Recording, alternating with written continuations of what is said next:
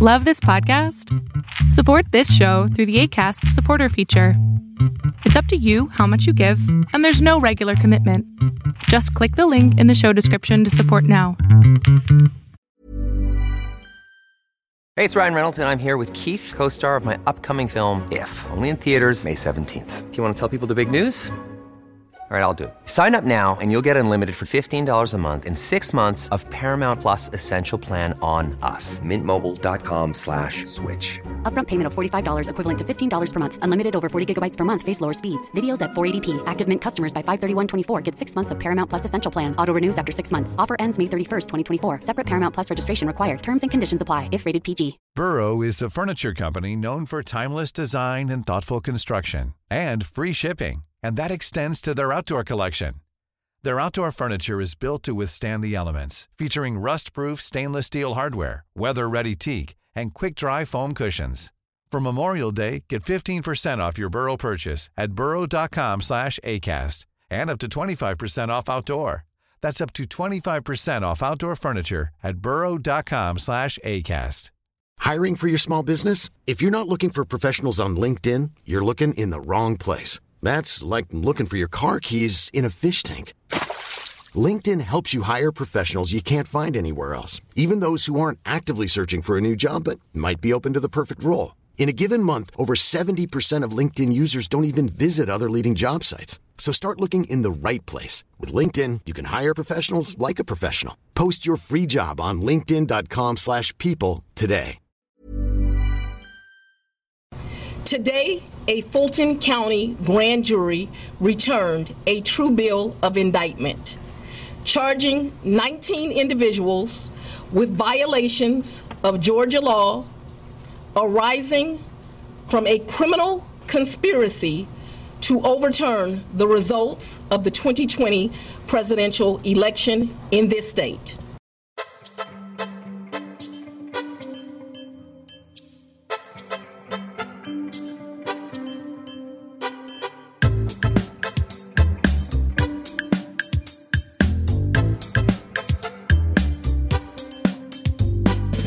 Hey, everybody. Welcome into an all new episode of the Can We Please Talk podcast. As always, I'm Mike Leon. And not caught yet for exploiting my children by taking their future earnings. I'm Nick Saveri. Oh, we're going to get into that in a little bit. Uh, on the program today, former President Donald John Trump is moments away from a potential fourth indictment. As a matter of fact, as you're listening to this, he's already been indicted on 10 counts. Ohio voters unanimously said no to a referendum on abortion. Plus, later on the program, the host of the Talking Politics and Religion Without Killing Each Other podcast, Corey Nathan's going to be joining us. He's going to talk about his show that is so well titled. I mean, religion and politics are intertwined at times. Should they be? Plus, the work the team is doing over at democracygroup.org, which is part of the podcast network that Corey is a part of. So, Corey later on in the program. Quick shout outs, real quick. First, a shout out to my buddy high school friend of mine texted me the other day, Nick, you'll get a kick out of this. Mark Friccione texted me. He's like, man, I'm so proud of you. Love the show. I love getting texts like that, that just kind of reach back into, you know, like your yesteryears, friends of yours that, you know, you just kind of grown up. You, you take a look at your high school yearbook and, you know, the, the guy wrote me a great message back then. Can't wait to see you on TV. He wrote ESPN at the time. Uh, I went into politics and news, so a little bit different, but you still see me on TV. Mark. So I love you, buddy, uh, and I hope everything's well out your way up there in Tampa. So shout out to him for sending me that message. And then something that I saw over the last couple of weeks, and it's been playing out last few days, excuse me, um, that I want to talk about here is before I say hello to you, Nick. Hawaii needs our help, folks. You know, the images and videos you have probably seen on social media, on TV, they're horrific. And all the reporting says it's even worse on the ground. Over 95 people so far have died in these tragic fires. And we here at the show, we want to do something to help. And you can too. Go to the link in our show notes right now, or you can visit redcross.org backslash local backslash Hawaii to help donate to the good folks that are out there that are displaced in Hawaii. Uh, tons of great places to donate out there. Um, you can go whole, you can go over to CNBC had a great article about a few foundations that are doing stuff to provide disaster relief. The Maui Strong Foundation, which is run by the Hawaii Community, uh, Community Foundation, they're accepting donations. I mentioned the Red Cross of Hawaii. Aloha United Way is a nonprofit organization that's based in Honolulu that set up a dedicated fund for victims of the wildfire. And then the Maui Food Bank and Humane Society are all accepting donations and seeking contributions. Like I said, there's a link right now to a few of these spots in our show notes. Um, Nick, I, I, I did want to say hello to you, obviously, and find out how you're doing and stuff like that. But I did I want to mention this at the top because I saw a video um, before we started recording, and we're going to get into some of the stuff happening in news and politics. But I saw a video of a guy in Ohio. Um, excuse me, a guy in Hawaii. I got Ohio on my mind. A guy in Hawaii, Mike Ciccione. Uh, I hope I'm saying his name correctly, like that he went on News Nation. Uh, he lives out in Hawaii. He got into an unfortunate situation where he was trapped with his car, and they were close to the to the uh, waterfront, to the ocean. Um, as you're going to hear in the clip, because I want to play it here because I want to spotlight this story. So many people are going through this stuff that's happening in Hawaii, and he told his wife, and I'm going to cry when I say this. He told his wife, "Don't worry about me. If you can't make it like you know take care of yourself. And they we're in the ocean for hours. I want you to take a listen to mike describe what happened to him on news nation. Take a listen to this we, we see the images of, of, Front Street, and you are right. It became a death trap, and people uh, in those scorched cars, they either made it into the water or they died in those cars. I want to ask you, once you made it to the water, um, what was that experience? I'm so sorry. What what was that experience like? Because I think a lot of a lot of people hear, yeah, oh, it's it's an island, make it to the ocean, but but you were there for hours, and that is not a safe area to be in as well. There's some people who didn't make it through the night in in the ocean. Um, the fire was going into the ocean. Um, the best thing that I, the best way to explain it was a continuous bomb going off. Uh, we were able to save four out of the five dogs. Um, we they we had two with us. Two of them were found later. One is still missing, which is Asher Chocolate Lab that everybody's still looking for.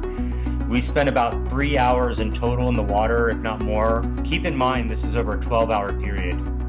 At times, I, I remember just telling her to make sure that she saves herself. Don't worry about, you know, if I start drowning out here, you save yourself if I start drowning, you save yourself, man. I saw this on social media. You know, sometimes we, you know, criticize social media for the bad that it does, but then there's the good that it does, where maybe you don't know, even know what News Nation is, right? You don't even know what these segments are, but telling these stories to the folks that are out there being affected by these wildfires. I saw that on my Instagram feed today and I said I wanted to spotlight this just at the top before we get into the serious stuff. But I mean, this is serious stuff as well, right? This stuff, you know, houses being lost, but more importantly, loss of life. Uh, folks that will never, they, they're not with us anymore.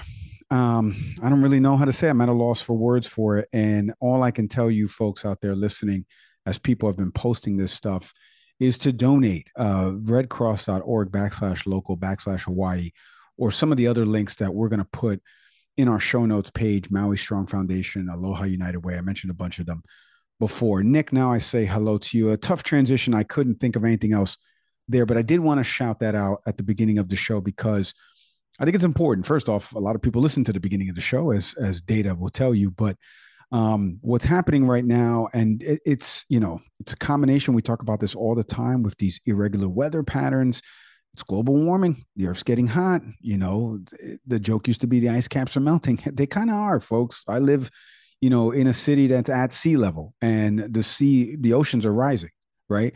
And they're rising an inch every year, right? Uh, or whatever it is, the data point. So things like this continue to happen. Um, the former president said something asinine. We're going to get to him in a second about this would have never happened under his administration. Of course, it would have happened under administration. It's happening under everybody's administration because we continue to ignore the climate crisis that's in front of our face. Um, I say hello to you, my friend. Thoughts on on, on the Hawaii stuff that's happening, and, and how are you doing? Obviously. No, you know, I mean, I'm I'm I'm grateful because I mean, you know, recently for us, it's just it's business as usual. You know, I, I'm I I have the joy of being able to be with my family. You know, we're not in a place where you know wildfires are rolling through. Um, you know, as you were sharing that story, I think for anyone listening to this, you know, the natural reaction is to you sort of take a deep breath and recognize recognize how how good you have it. It's a weird thing sometimes. You think sympathy, but at the same time, it's also gratitude too. You know, the irony about the human experience is that the best comes out of us in the toughest of times. Um, I remember you know, how people ran to the buildings on 9 11. I remember how people came together during Hurricane Sandy. You know, and what we have here is an opportunity to rally again. You know, whatever people are able to donate, you know, your dollars, your cents, your food, just showing care to those folks over there. Anything you're able to do is is appreciated. And as Mike mentioned, there'll be links posted for every one of us to take actions. And truly, you know, while there are many crises that we all are exposed to, if all of our efforts every time we encounter the worst that life can throw at us is to show in even the smallest of ways an effort toward helping the greater good it's it's a worthwhile battle to fight so obviously you know the rest of the country and the rest of the world but primarily the us is just paying attention to what's happening happening into maui you know on the social media side a lot of folks have come forward who've had amazing experiences there you know, whenever we talk about Hawaii, Hawaii just always sounds it's just dreamlike. I mean, it's the pursuit that every one of us has. It was the ultimate vacation, and but it's also part of our country. And right now, it's a place that's suffering. Uh, I know recently Oprah, you know, has uh, talked. It, it, was currently on the ground out there, but has also talked about making donations as well. Others are coming forward, and every little bit helps. But again, you don't have to be Oprah to make that sizable contribution. Anything you're able to do in any in small way whatever you want to judge it as is going to make a difference so if you are within earshot of us today as you hear this show and of course thank you for listening please please take action you know to that end mike you talked about about global warming and climate change and you know my reaction when i was reading this story was to sort of for me to tamper that down because i tend to be the voice that you know tends to like you bang the drum and remind people that these are not random coincidences. This is not, these things are all tied to a very dangerous and common thread. But at the moment, I'm sitting with the fact that there are people suffering out there currently at 95. I've seen numbers as high as up to 99, you know, people who are no longer with us. But just to see the photos of what had once been a vibrant community is now, it looks like a gigantic flamethrower just ran roughshod through it.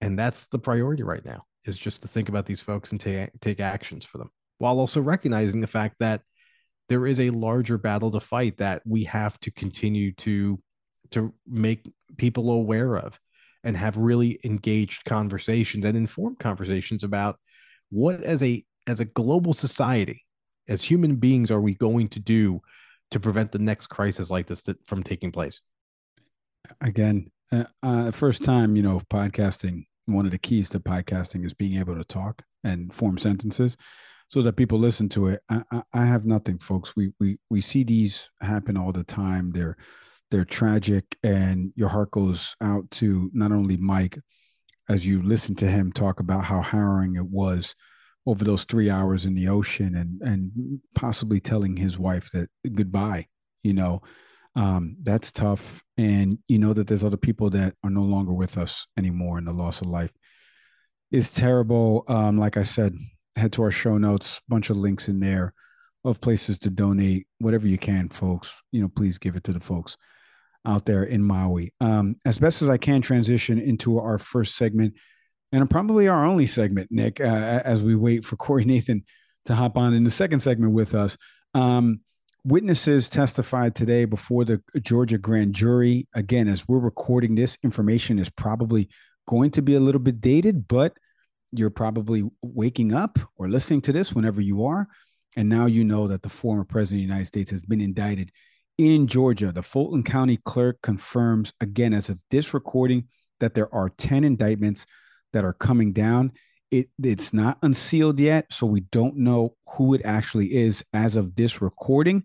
The TV cameras that were in the courtroom they captured Judge Robert McBurney signing documents in his courtroom after they were handed in the clerk's office. And the images of the paperwork, there was photos that were taken of the images of the paperwork. It was captured right before the judge gave his signature. The paperwork indicates that the grand jury didn't vote against any of the indictments presented to it as of Monday. And the paperwork also doesn't list any of the defendant names, but we know obviously that the former president of the United States is being targeted in that investigation. And obviously, he's been sending out messages on Truth Social about Fani Willis, the DA in Georgia. One of the big witnesses in this that testified uh, yesterday is former Georgia Lieutenant Governor Jeff Duncan and journalist George Chidi. They both testified a day earlier. It was supposed to be on Thursday of this week. They testified a day earlier before the grand jury in terms of this case and the alleged efforts by former President Donald Trump to overturn the results in that state of Georgia. I want you to listen to what Duncan said to a reporter that asked him a question after he left uh, the courthouse on Monday night. Take a listen to this. I hope my testimony gets the facts, uh, you know, as they are, and helps to continue to paint a real and honest picture. But but politically speaking, this is a pivot point for this country to do something more than just stew on the on on the 2020 election cycle, right? We're either going to, as Republicans, take our medicine and realize the election wasn't rigged. Donald Trump was the worst candidate ever in the history of the party, even worse than Herschel Walker. And now we're going to have to pivot from there, right? We want to win an election in 2024. It's going to have to be somebody other than Donald Trump if we do it. So politically speaking, this is an important pivot point for our party, right? To go focus on the things that matter. To take this conversation to America, not to Twitter, not to 10 second sound bites, not to YouTube clips. This is taking this to the kitchen table. I think most Americans care about the economy. I think most Americans care about a porous border. I think most Americans care about national security and public safety. These are issues that we win as, as Republicans. As long as we make this about the, the three ring circus called Donald Trump, we're going to lose every time. He mentions the former president there. And before this even broke, the bigger story, what was happening in Ohio, where voters resoundingly rejected a Republican backed measure that would have made it more difficult to change the state's constitution. And obviously, that would have helped in terms of passing an abortion uh, bill there. Uh, and now voters voted against that almost 58% uh, to 42% in that state on issue one. Almost 3 million people turned out to vote about that. And so it's an indictment similar to what uh, the lieutenant governor there, the former lieutenant governor, just said there about turning this into issues, running on issues, and not running about the former president because he's already got enough on his plate being indicted not once, not two, not three, to quote LeBron James, but now four times uh, in the state of Georgia. Again, all of this information that we have right now is as of the evening time. And now, uh, as we head into the week, as you're probably listening to this, he's probably been indicted and the indictment's been unsealed. Nick, what do you make first of obviously the case? We know what it, it, we all know about the different things that played out in public with respect to the phone call that Donald Trump made to uh, Raffensperger over there, the former Secretary of State in Georgia uh, not so much pressuring him, that's going to have to be determined in the eyes of the legal system, but saying, I just trying to find 11,000, however many votes that he needed to actually win the state. That phone call, that was a, about 30, 40 second soundbite from about close to a 45 minute to an hour phone conversation there's other parts of this, right? Uh, Lindsey Graham calling as well to try to pressure, or at least, again, in the eyes of, of the legal system, we'll find out if it was pressuring, if he's going to be labeled as a co conspirator in there. There was Rudy Giuliani being the former uh, president's attorney and what he did in some of the different court proceedings that happened down there. He's been called to testify a few different times down there. So, what do you make of? The indictment and the potential charges, the case itself. This is one that we've had legal analysts on here that say this is the one that's got the most teeth because it actually has sound, right? From the former president asking for this stuff when he knows good and well he's lost the state. Yeah, the DA is, you know, looking into a racketeering charge. Now, again, we don't know what the indictments are covering. We don't know who's going to be named, but we had on a guest, and Mike is really our show historian. So I mentioned this guest. He may remember who I'm talking about, but yeah, we had a guest on that talked about that Georgia's election laws are some of the tougher ones in the country. Yeah. And when this conversation came up, we talked about like what are the you know legal issues that Trump's team should you know mostly keep them up at night, and this was the one that people had talked about. You know, so I'm reading that the DA is pursuing or looking into like you know racketeering because Mike, you just mentioned a moment ago, you mentioned three people who've all made efforts to try to overturn an election. If what they're trying to pull together in, in Georgia is the evidence that this is all part of a conspiracy, that these people are all working as part of a shared initiative, they may get potentially a charge like that. And again, over the next, the DAs, uh, they're talking now about at least need like three hours before they're going to move forward with putting out more information to the public. So we're all going to need to sit and wait on this. By the way, but, that was Maya King, the New York Times reporter. She's based in Georgia, covered a lot of this. She's the one that came on to tell us about that stuff. I want to shout out Maya because you can check out Maya's work over at NewYorkTimes.com, but also she's done some great stuff breaking down Georgia's election laws, like you said, which are one of the strongest in the State of the Union. Um, and she did that stuff uh, over on Up First, the New York Times podcast. So go ahead. I didn't want to in- interrupt your train of thought. No, no, th- and thank you for, but thank you for you know putting a face to that.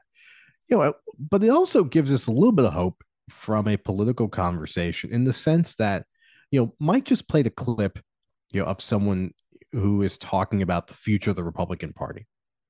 Now, for most people who listen to this show and who are critical of me and call me a, a libtard or whatever you you know what you want call me, that's true. I, I tend to lean you know toward the Democratic Party. It is what it is. But we need two parties to play in good faith to really move this country forward. You know, if we only have one, you know, sound political party, that dangerously becomes an autocracy. So we need both parties to be sensible. I say all that because what you heard a moment ago from that clip is sensible. You know, there is a Republican in Georgia who's pleading to people that we need to pivot, that the party needs to pivot away from Donald Trump. We have the governor of Georgia. I'm not a fan of Brian Kemp. In both cases, I support Stacey Abrams, not as a voter, obviously, but you know, I supported her platform. But even the governor, as a Republican, was not going to to be okay with this idea of finding 11,000 votes. So, you know, there are sensible Republicans who recognize that Donald Trump, at least as a candidate, has gone down some just really pernicious rabbit holes and is not the candidate that should help you know move this party forward. Unfortunately, he is still resoundingly the most popular choice from every poll that we've seen and he is still if you if Mike and I were at in Vegas or any sports book right now, it would be insane for us to put our money on any other candidate. Now, granted, you should always do that because underdogs sometimes you know have a high payoff, and you know we can talk about all that. But the majority of your money is going to go to Donald Trump. So, for any sensible Republican out there, the joke's on you. Like this has been basically decided. In fact, you know, next week when we have our conversation after the debate on August 23rd, the leading candidate is not going to be there. There's no reason for Donald Trump to be there. Anyway, the Mike has talked about before. But the reality here is that, you know, is a fourth indictment. Again, not about the former president. We do not know who's been named yet. But this is yet another indictment involving election, an attempted election theft. And we'll have to see what this comes out at. And if it is the former president who's been named, that's four indictments over the last few months going into 2024. You know, one thing that Duncan said there in the sound that you just heard from him outside of the courthouse as he was asked by a reporter. Um, one of the things that he said there was about issues, right? The economy, securing our border, you know, policy things, right? And that, that we should be getting into, right? Which is we're going to get into with Corey in just a second. Some of that stuff is a little bit more boring, right? Whereas the fear mongering is a little bit more of the selling point and the newsworthy point of this. But I kind of touched on it because I wanted to bring up the Ohio uh, vote that happened a mid-year, well, August, yeah, technically mid-year vote on a referendum um, that now almost 3 million people went to the ballot box just to vote for this one thing. There was nothing else on the ballot that day, Nick. Nothing else on the ballot. No, we're not voting for any governor. We're not voting for any key positions, you know, at local government or at the state courthouse or anything like that. We're not voting for anything. We're voting for one single thing no on this to expand the state's constitution or or yes on this and over you know overwhelmingly 58 to 60 percent of people said no um, and i think that kind of feeds into duncan's overall point because if we're going to be talking about issues heading into 24 this doesn't bode well for the gop party just like what we saw in ohio what we've seen in kansas. And now what you're seeing with a potential fourth indictment for this guy or what do you make of it overall? Because you heard a little bit of what he said there, and I saw you, you know, kind of nodding your head, and then he hit a, a, buzzword or maybe a talking point there, and you're like, well, wait a minute, hold on one second. But what do you make of all this as, as the lefty on the show, as you've mentioned? Because I'm with you on this. Um, if we're going to talk about the actual issues, right, and and voters as voting trends, and you can follow Frank Luntz or Harry Enten, who we had on the show, who's going to be coming back on, who does a great job in breaking down voting uh, uh, polls and stuff like that for CNN, they've all pointed to this where people are now focused on single issues. They vote for a candidate because that candidate is this way or that way about a single issue. And that's so important to them, top of mind to them, that they're going to vote that way. If they're going to vote that way, Donald Trump doesn't check a lot of those boxes on some of these issues. And also, by the way, of all the people in the GOP field, and we're going to be covering the GOP debates coming up soon at Fox News next week. Um, he's the only one on the criminal indictment in four different states. So, what do you make of what happened in Ohio and how it kind of plays out nationally now as we're getting into the first primary debate happening with the GOP next week? If a question about the the stance of everyone on that stage on a woman's right to choose is not one of the first questions asked, it's a failed debate.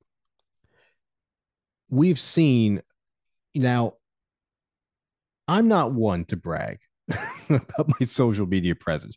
Every now and then, Mike will give me credit because I'll, I'll, you know, I'll, hit one of these dingers out of the park. But you know, a week ago when Ohio makes this vote, um, you know, Charles Pierce is a really good writer. He's been at Grantland. He's written for numerous periodicals. Just put out put out a post about making sense of what happened and I simply replied, he asked a question about like, why is this still an issue about trying to put forward an abortion argument? And I simply wrote something that later, you know, like 12,000 people viewed, I guess, which is cool and all. But, and I bring this up because the reality is, and my point was that this continues to be a loser issue.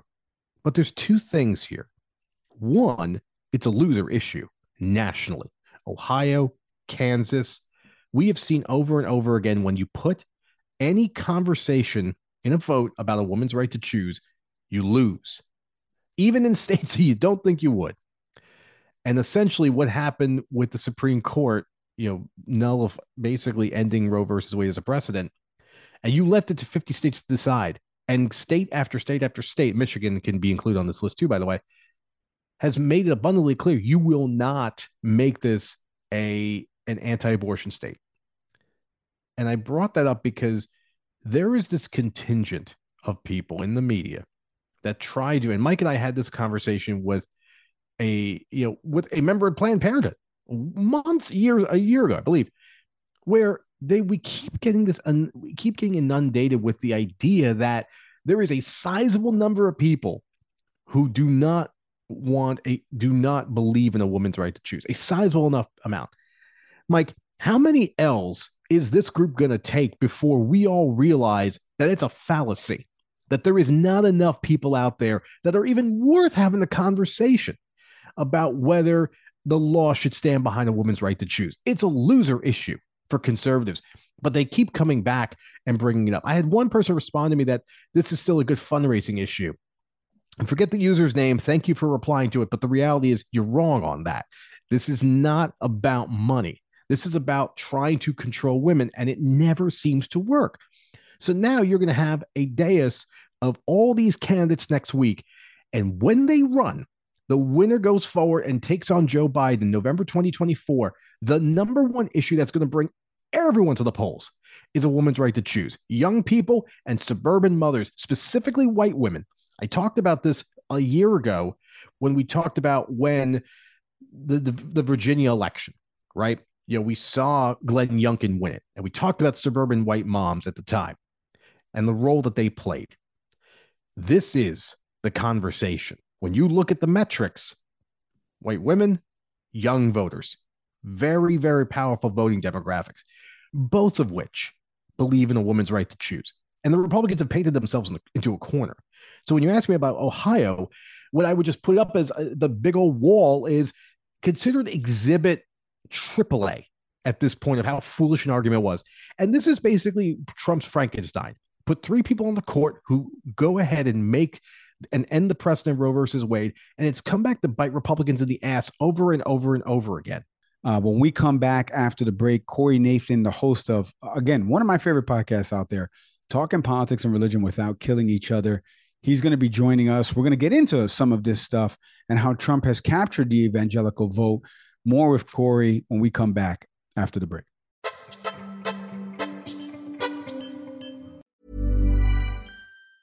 It's that time of the year. Your vacation is coming up. You can already hear the beach waves, feel the warm breeze, relax, and think about work. You really, really want it all to work out while you're away. Monday.com gives you and the team that peace of mind. When all work is on one platform and everyone's in sync, things just flow wherever you are. Tap the banner to go to Monday.com. Hey, it's Ryan Reynolds, and I'm here with Keith, co star of my upcoming film, If, only in theaters, May 17th. Do you want to tell people the big news? All right, I'll do it. Sign up now and you'll get unlimited for $15 a month in six months of Paramount Plus Essential Plan on us. Mintmobile.com slash switch. Upfront payment of $45 equivalent to $15 per month. Unlimited over 40 gigabytes per month. Face lower speeds. Videos at 480p. Active Mint customers by 531.24 get six months of Paramount Plus Essential Plan. Auto renews after six months. Offer ends May 31st, 2024. Separate Paramount Plus registration required. Terms and conditions apply if rated PG. This episode is brought to you by Kitcaster. Kitcaster books you on top podcasts. How do funded startup founders attract prospects and talent? Podcast interviews. How do entrepreneurs with exits find new deals? Podcast interviews. How do C suite execs differentiate in crowded markets? Podcast interviews. Kitcaster books you on top podcasts. Click the link in the show notes for a special offer. Celebrate good conversation. This episode is presented by our friends, our good friends, over at Fresh Roasted Coffee. The coffee that's keeping me awake when Nick Savari's putting me to sleep with one of his trains of thought. Are you you give me a look here, Nick? Uh, give me a little bit of how Fresh Roasted Coffee keeps you awake when I'm boring you with some of my trains of thought. Okay, thank you. interesting introduction. Folks, I'm a huge fan, as you all know, of fresh roasted coffee, primarily for the simple fact about diversity. If you're a tea person, they've got you covered. If you're a coffee person, they got you covered too. Mike and I take our coffee very differently. Mike is a Keurig man that is efficient, that is tasty. That's the way to go. I am a French press person. Nowadays, I actually grind my own beans. So when I get my batch of fresh roasted coffee, it goes right into the grinder, then to the French press, boiled water, let's go. But in either case, our cup of coffee comes out delicious mostly because they ask you at the jump, what's just tell us about you. Simple quiz, they'll direct you to the bean or brand that you you should be getting in touch with. And that's the way to go. And then they just produce an incredible cup of coffee again, regardless of how you do it.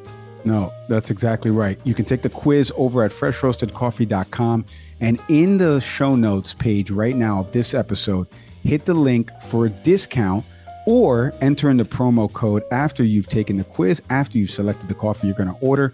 Enter in the promo code, can we please get 20 for 20% off your first purchase? I'm telling you, this coffee is delicious. Go to freshroastedcoffee.com today.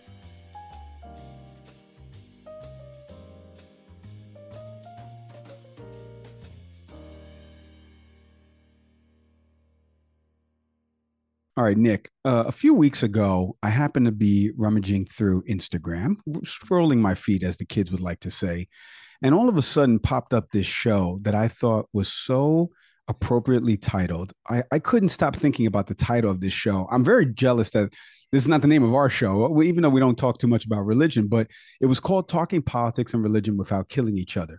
And started listening to some of the episodes. They had Larry Wilmore on that you know, Nick, from uh, The Office and obviously The Daily Show. And I was just listening to this and I was just like enthralled with this show like the title the the goals a lot of synergies between what we try to do here at can we please talk so i invited the host of that podcast on corey nathan joining us here on the show corey mike and nick thank you so much for hopping on the podcast with us i appreciate it mike but i got i got to take issue with you right out of the gate man oh.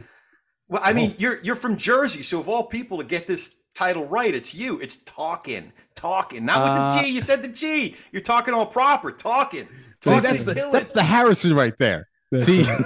that's right. backstory is he grew up in the Bronx, but then moved to Harrison, New Jersey. Yeah, yeah. Harrison slipped out right there. That's what that is. That is that's, awesome. that's a that's a great point. You know, I I forgot that you took the G off of that. Well, you know what? We're gonna let's get into this right now okay. because I'm so curious about your backstory. I've heard you on a few other podcasts and stuff like that. I know you've done some other appearances, and just this this idea of religion and politics. We're going to get into how the GOP has really taken religion as their own. And you can't be a Democrat if you're religious for some reason, which is weird. We're going to get into that in a bit. But um, I'm curious from your perspective, like what made you start this show? Give us a little bit of your backstory and some of the goals that you are seeking to aim with this show.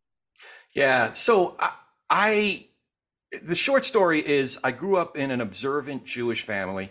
We went to an Orthodox synagogue, but then in my late 20s, I became a Christian. And the reason that that's relevant is I grew up a certain way, uh, and then when I when I went this other route, I came to these theological conclusions. As one could imagine, I had to have some really difficult conversations with my family. Why did I do this thing? You know, why did why did I becoming a Christian is it, there's not too many things that could be worse than going home to your observant Jewish family and telling them you're you're a Christian. And there's a lot of reasons, behind historic reasons behind that. But the other thing that happened on the politics side is I realized very quickly, this is the early 2000s, I realized very quickly that some of what primarily defined my church community wasn't the theological co- conclusions that I had arrived at, it was political and social positions they might not necessarily that my friends that I went to Bible study with and friends that I went to church with might not necessarily own up to that, but that's the truth, and you see it now more than ever. Uh, you, you you know you describe uh, a a you know a person of color who basically did not have a home for much of his work life, and and his ministry was leaning a certain way, and if you just read through the Sermon on the Mount you know, a lot of people who are who refer to themselves as evangelicals today would say, "Yeah, get that crap out of here. Who the hell said that?" You know, and you could be quoting directly from scripture. You could be quoting directly from the gospels.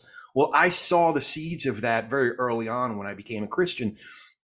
So I'd often find myself in in difficult conversations, uncomfortable conversations about politics with my buddies from church. As far as politics and religion, I just realized more so than any particular ballot measure, any particular politician that you're voting for, voting voting against, it was the the ability to have these difficult conversations and what some of our reflexive reactions when somebody said something or when somebody when I would say, you know what, Sarah Palin, not my cup of tea. You know, I was a big McCain fan, but like when Palin started speaking, I was like, yeah, she's it it was like a domino effect. All of these things started going off for my friends at church who were like, "Oh, well, you must be some sort of socialist. You you're not a patriot. You're this. You're that." I'm like, "Where did you get that from?" Like, I'm not a big Sarah Palin fan. You know, like, so it, it was a passion of mine to be able to do this thing better because political issues, theological issues are important. They're important because it's how we live among each other figuring out how to be a people together, how to go through this life thing, this country thing, this church thing together. And we weren't even we weren't even doing the first step well in terms of having those conversations. So I I wanted I discovered podcasting, uh, produced uh, my first few shows, and when I felt like we were ready, this was definitely on my heart going back to you know at least 2002. There's so many places to go here. Because first off, you well, you mentioned 2020. I'm going to go there with you then. So yeah, we're our shows basically share a close birthday. You know, we started our program in fall of 2020 as well. You know, somewhere okay. around November, and just getting yeah. you know ready for the elections. So, you know, Corey, with that in mind, you know, the intention of your show at its you know origin point is that still sort of the mission statement, the driving force of the program now, or over you know now soon to be three years? Has has sort of your north star changed of what you hope the show is, what it does for its listeners? It is definitely evolving because I, I've learned about other organizations and other individuals that are in this general space. So I like to collaborate with others that are doing work uh, along the lines of what our mission is. And our mission is pretty clear it's talk politics and religion without killing each other, doing this thing better, right? So, you know, you can look at Braver Angels, you could look at Village Square, you can look at any number of organizations that are doing this really, really well.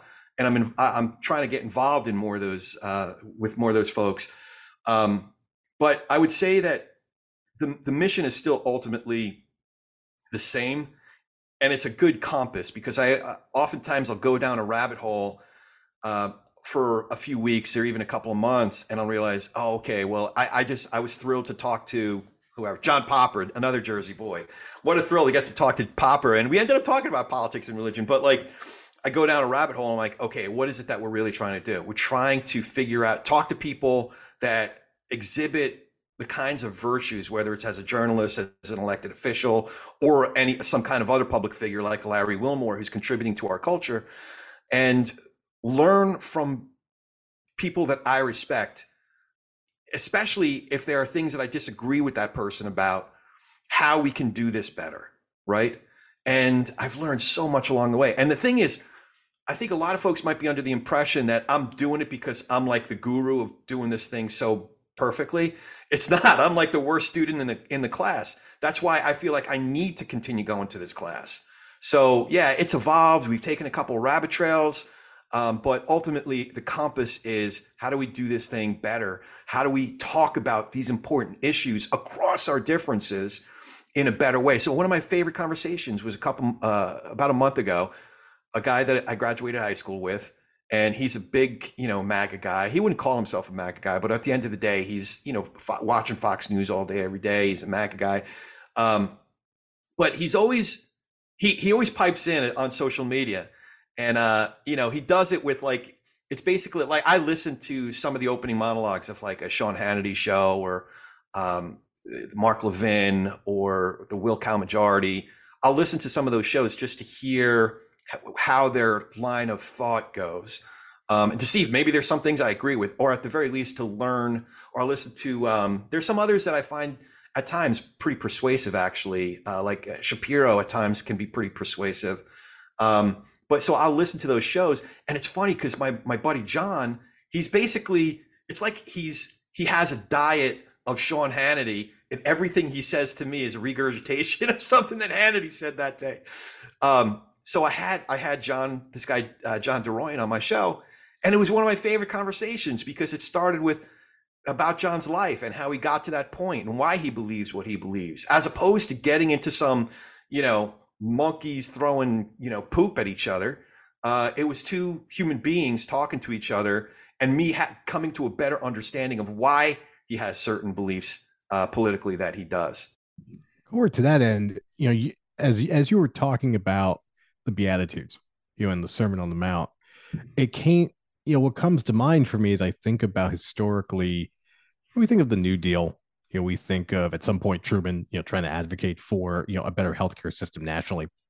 What seemed to be, you know, some of the tenets of of Christian ideology in terms of service.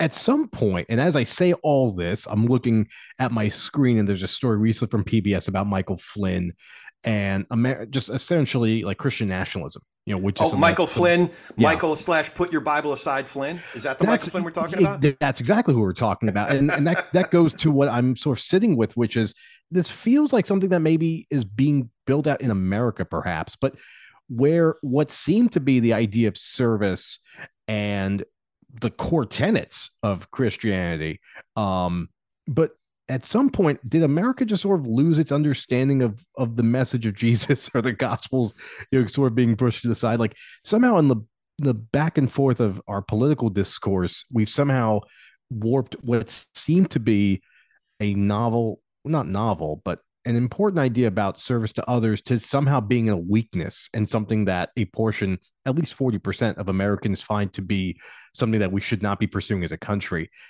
how do we arrive here and how do you it sounds like you deal with this in real time with the conversations that you have with others. Yeah.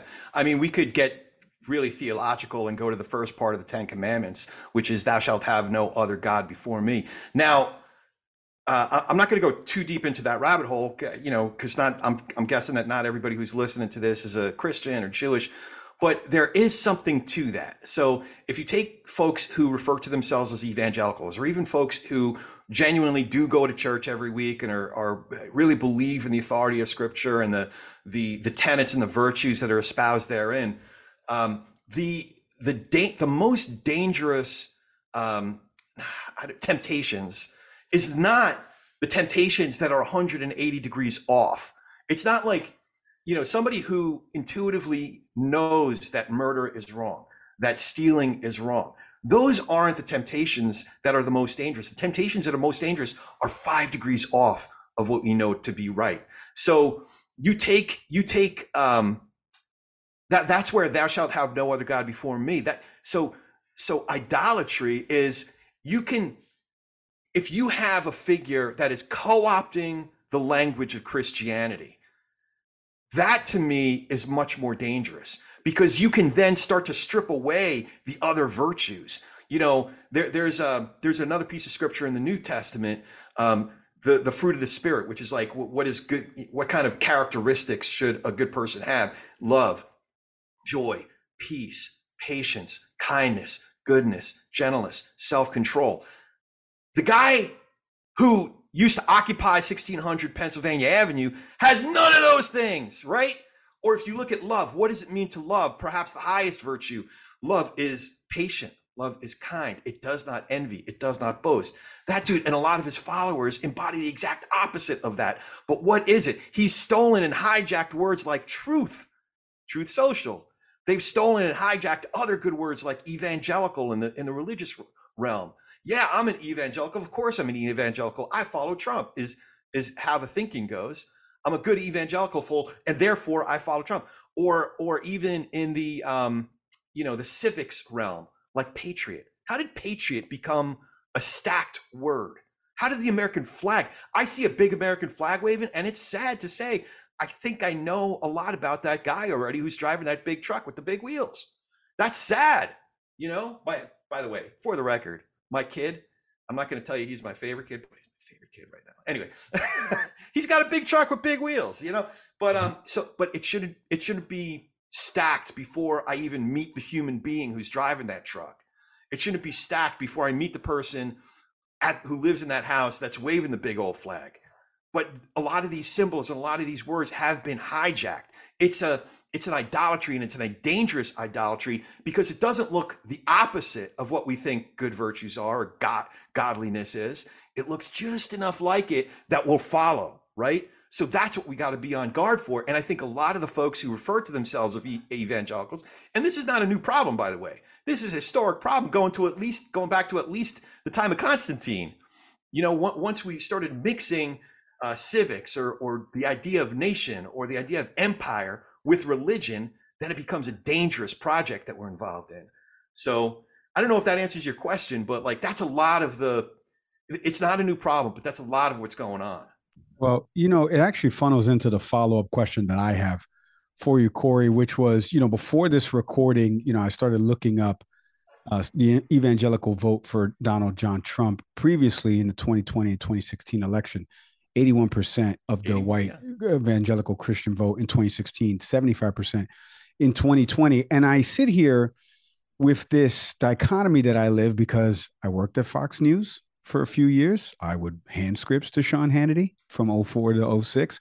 Uh, I am a Christian, right? And I and there are parts of me that just don't agree with the philosophy of this modern day Republican Party. So I'm curious for your perspective because you've had so many different people that not only have been on this show, but are also journalists. They cover this, the voting issues. People say that they're now single uh, voter issues, like they'll vote on a specific issue. If this is a referendum on abortion, I'm going to vote on that because that candidate believes in XYZ.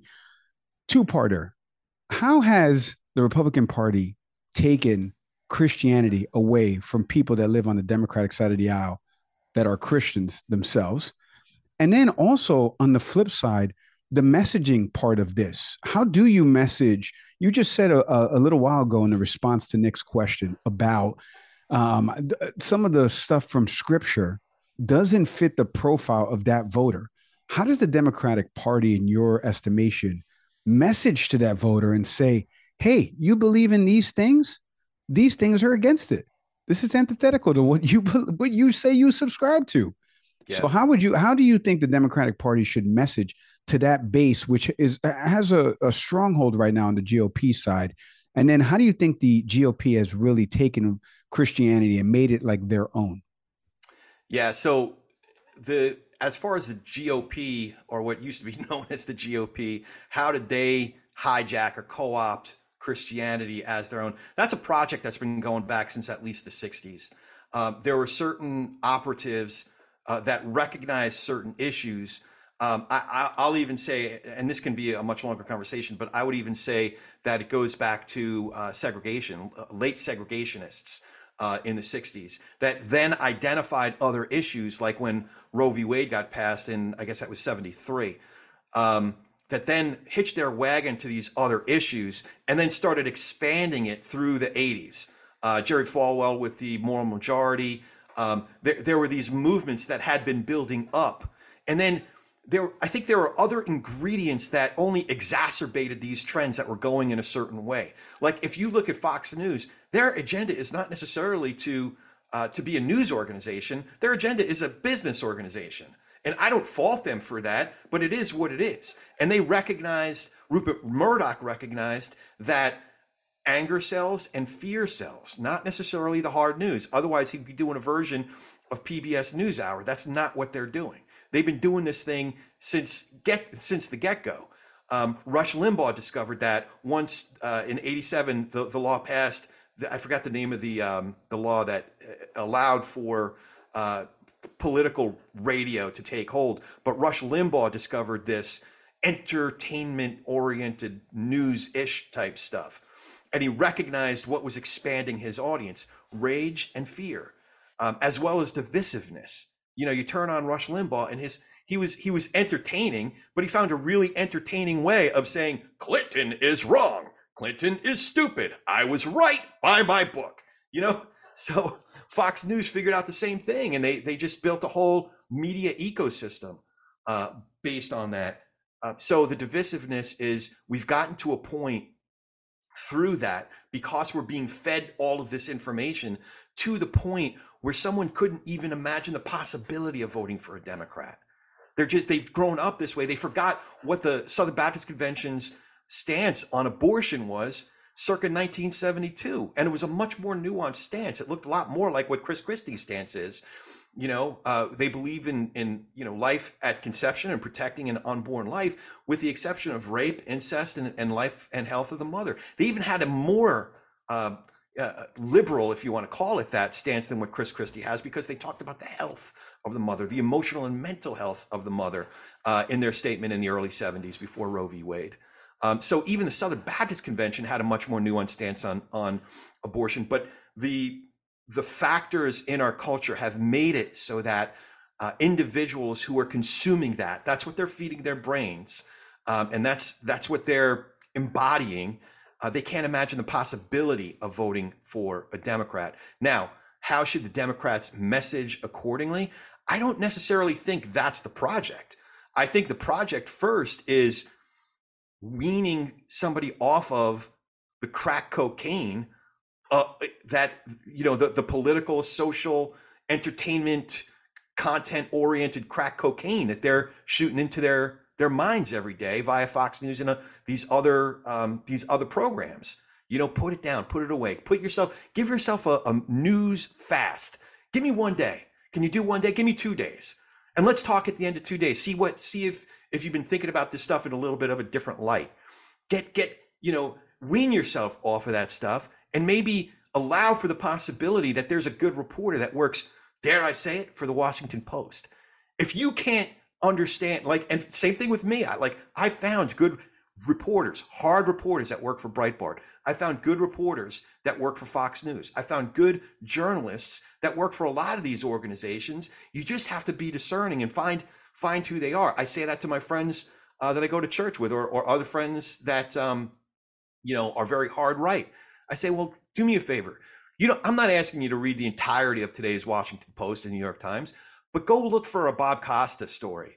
Look for a story that Bob Costa. If you if you can't come back to me, read three Bob Costa stories. If you can't come back to me and tell me that he's a good reporter, regardless of where his his uh, stories show up, then we're, we're just you're just not an objective person. You don't know what news is. You don't know what journalism journalism is and then we have a di- have to have a different conversation uh, and maybe you know maybe we should go to a a CO a, uh, a community college class together to figure out what that actually is well, Corey, I, I got to be honest because uh, I got a follow up to that. Uh, one of the things that we've done on this show is media literacy. You don't need that community college class. You got two uh, j- journalism grads here from Rutgers University. You got one that went to Connecticut School of Broadcasting, and then the other one that I just told you would put some of this stuff in the prompter that the person's reading. There's a reason why Fox Nation is still around and CNN Plus is not.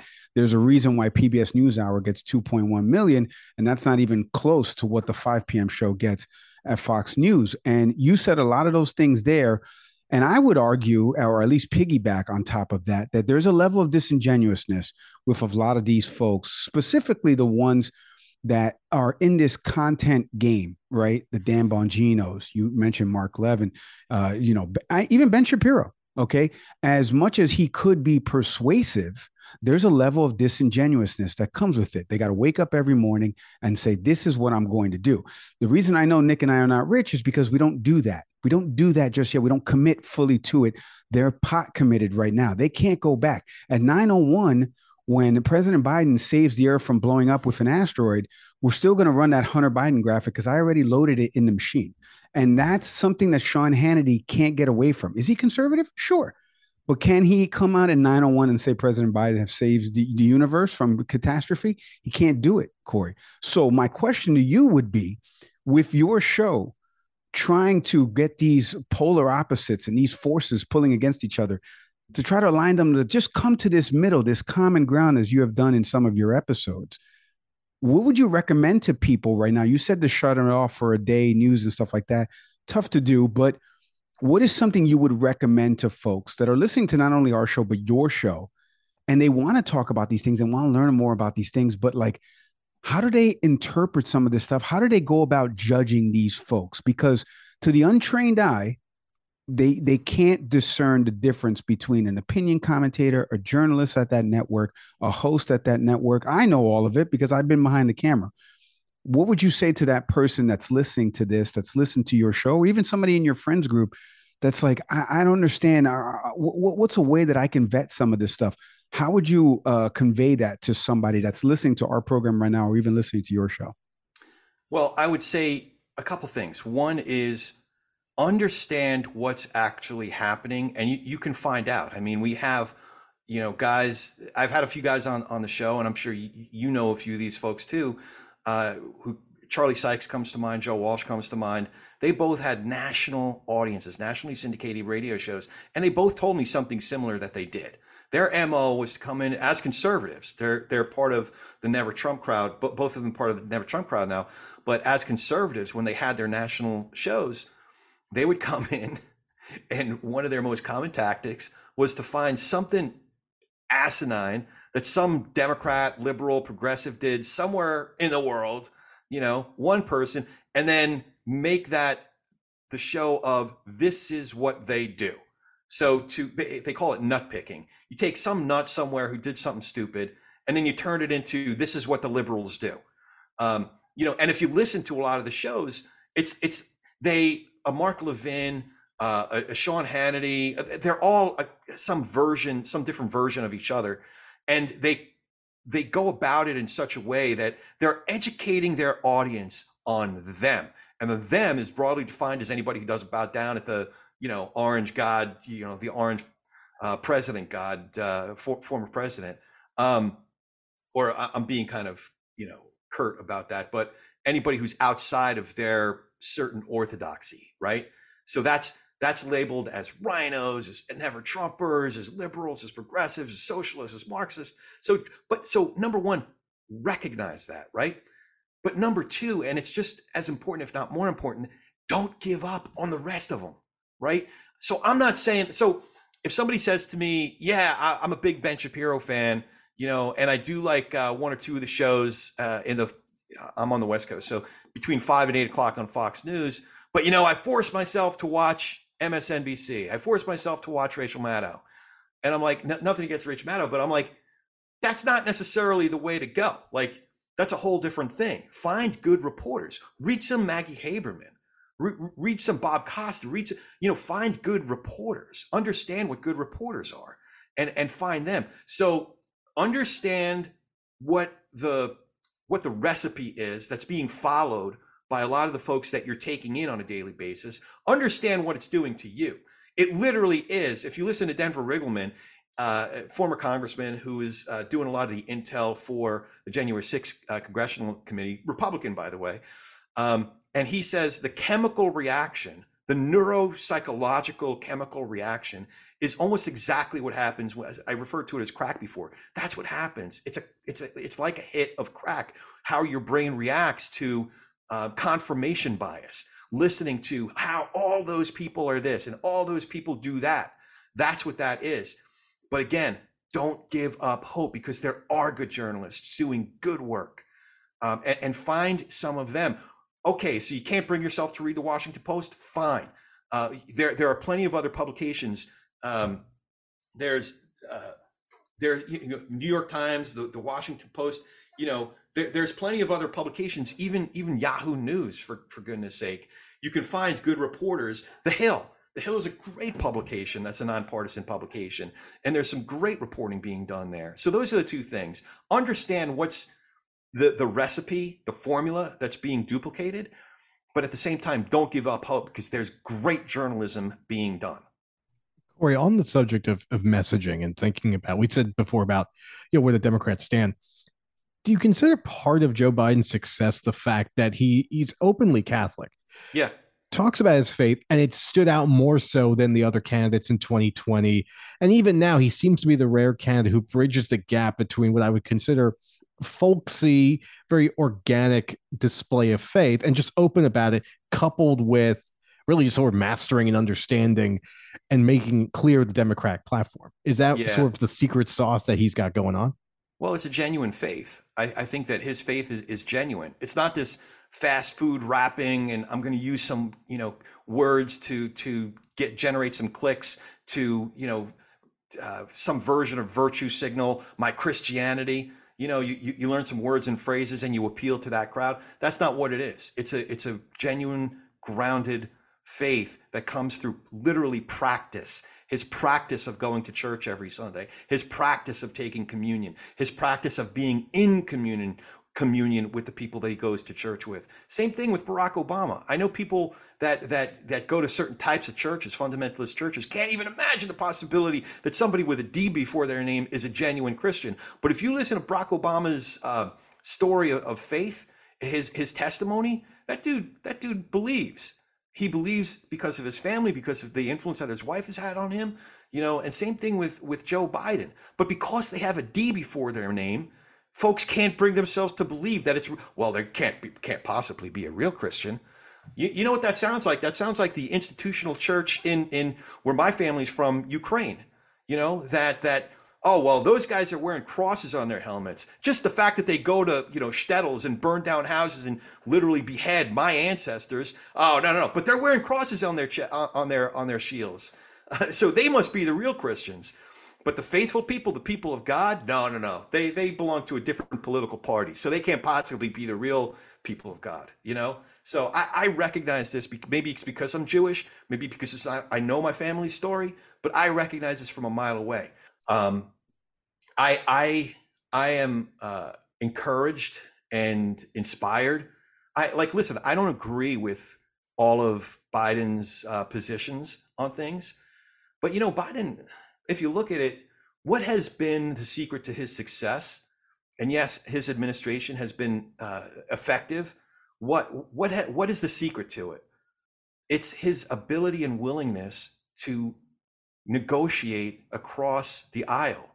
You look at the biggest pieces of legislation, whether it was gun reform a little over a year ago, whether it was the uh, they called it the Inflation Act, but it was really about uh, prescription drugs and um, some things on the, you know, some energy policy. And who who negotiate who led negotiations on that? It was Manchin, the most conservative Democrat in the caucus.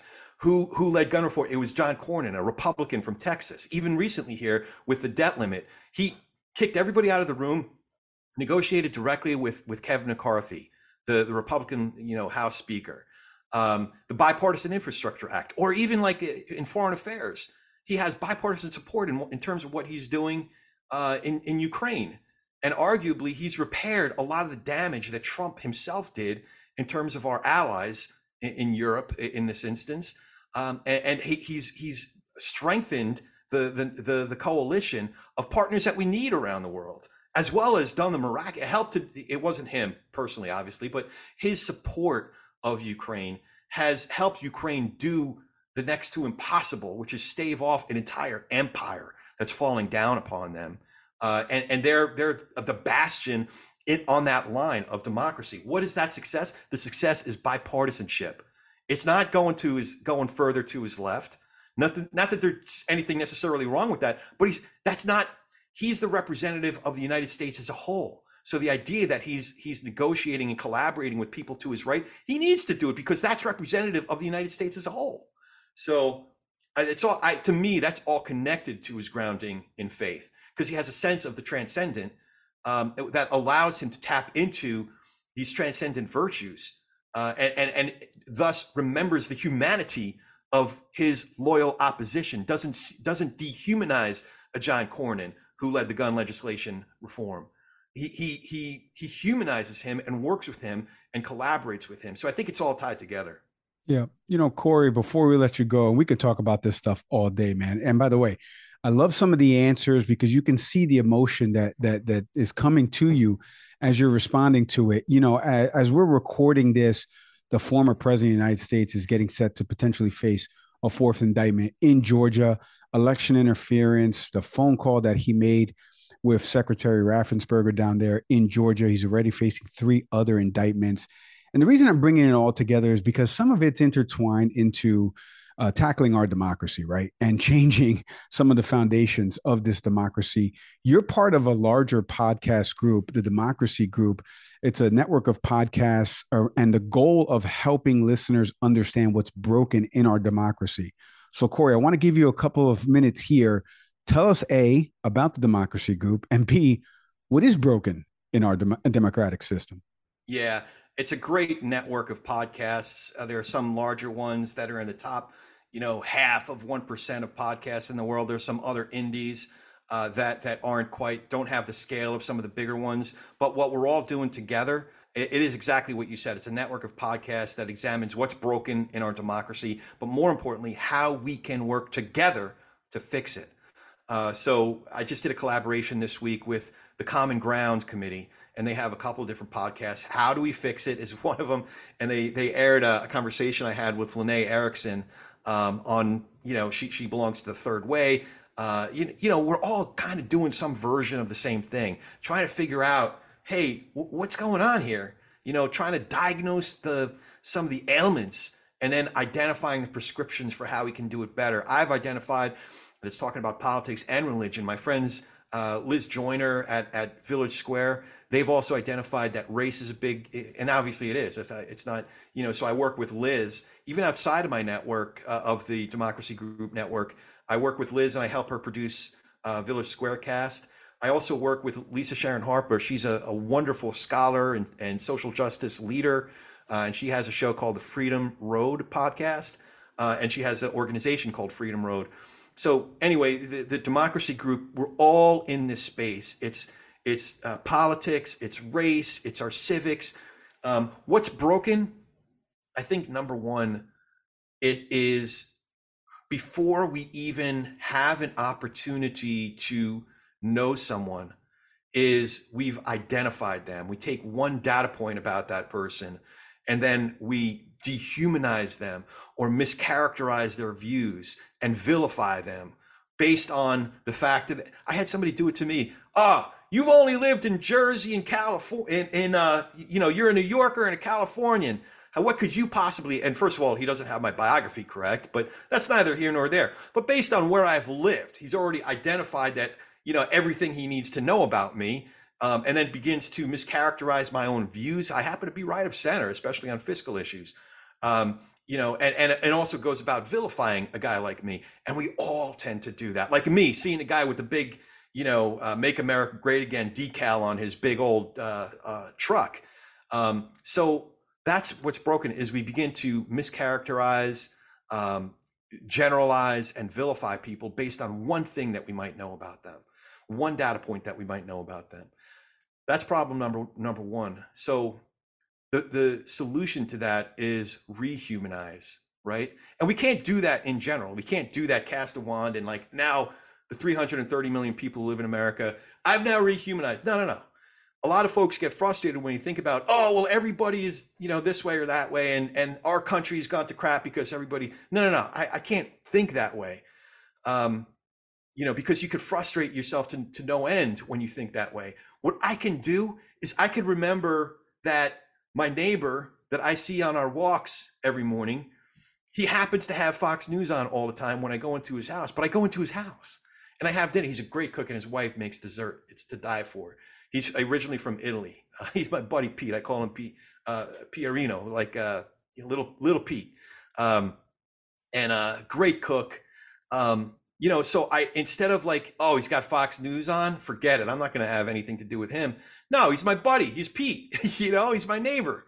So one person at a time, remembering the humanity of them. They're a lot more than what bumper sticker might be on their car or what flag they might be waving in front of their house. They're a human being, a nuanced human being with a story. And the other one, the last one I'll say is what Braver Angels is all about.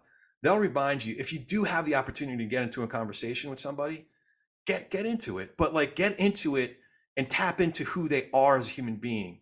And and instead of saying well, why do you think that with and have a bunch of bullets that you're going to fire at them like rhetorical comebacks? Instead of that have this like curious, curious disposition a default posture of curiosity about who they are. Well what happened in your life? Like tell me about your life. Like how did you arrive at that conclusion?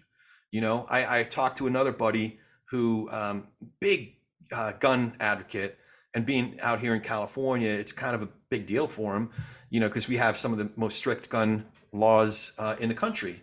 Well for him it started when he was a kid it was a, it was a rite of passage with his dad and his dad recently passed away within the last couple of years so it's really it hits really close to home far be it from me to tell that guy all the things he's wrong about when it comes to guns. First of all, he probably knows a lot more about it than I do. You know, so instead I can develop a relationship. Maybe I can learn something about from him about the history of of gun legislation. Uh, but more so, I can learn about him personally. I can learn about a guy who's devoted to his dad, who reveres his dad. That's something that I can relate to, no matter how much we might disagree with about the legislation. So tap into human beings, invest in relationships, remember they're rehumanize people, don't dehumanize people. These are just some of the things I think we can do. Very well said. Talking politics and religion without killing each other. And I left a G off just for you there.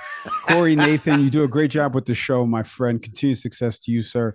Welcome back on the program anytime. Please stay safe, my friend. Mike, Nick, thanks so much. You guys are fantastic. I really enjoyed talking to you. And I, I definitely hope to continue this conversation.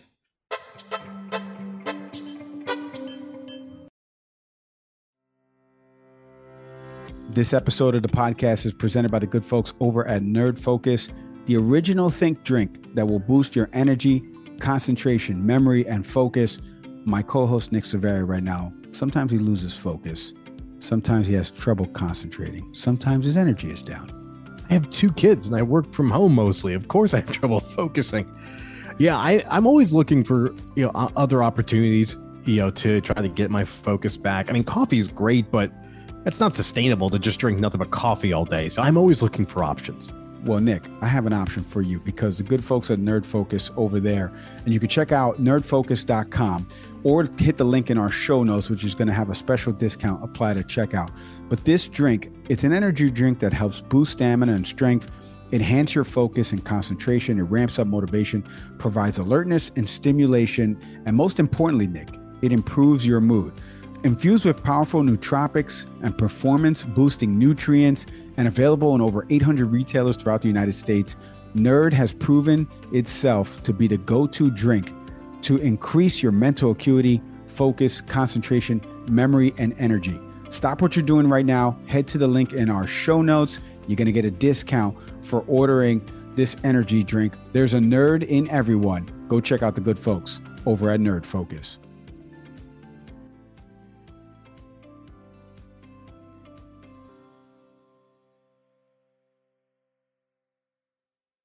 All right, our thank yous there to Corey Nathan. Like I mentioned, the very well titled podcast, Talking Politics and Religion Without Killing Each Other. Go check out that show. Our thank yous to him.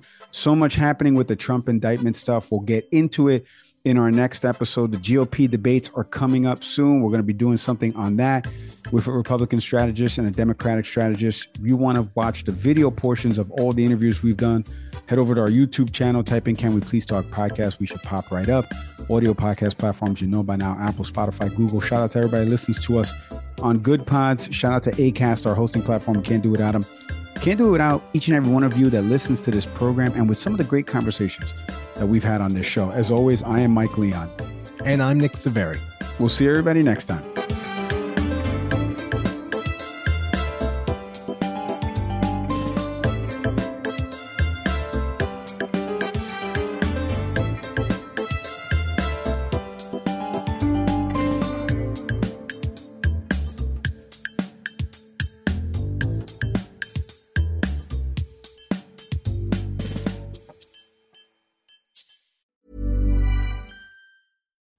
When you make decisions for your company, you look for the no brainers. And if you have a lot of mailing to do, stamps.com is the ultimate no brainer. It streamlines your processes to make your business more efficient, which makes you less busy. Mail checks, invoices, legal documents, and everything you need to keep your business running with stamps.com. Seamlessly connect with every major marketplace and shopping cart.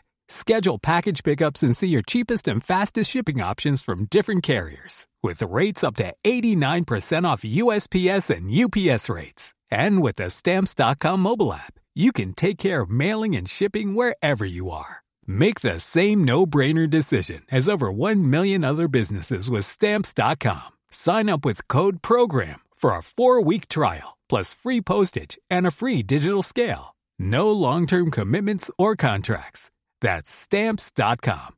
Code program.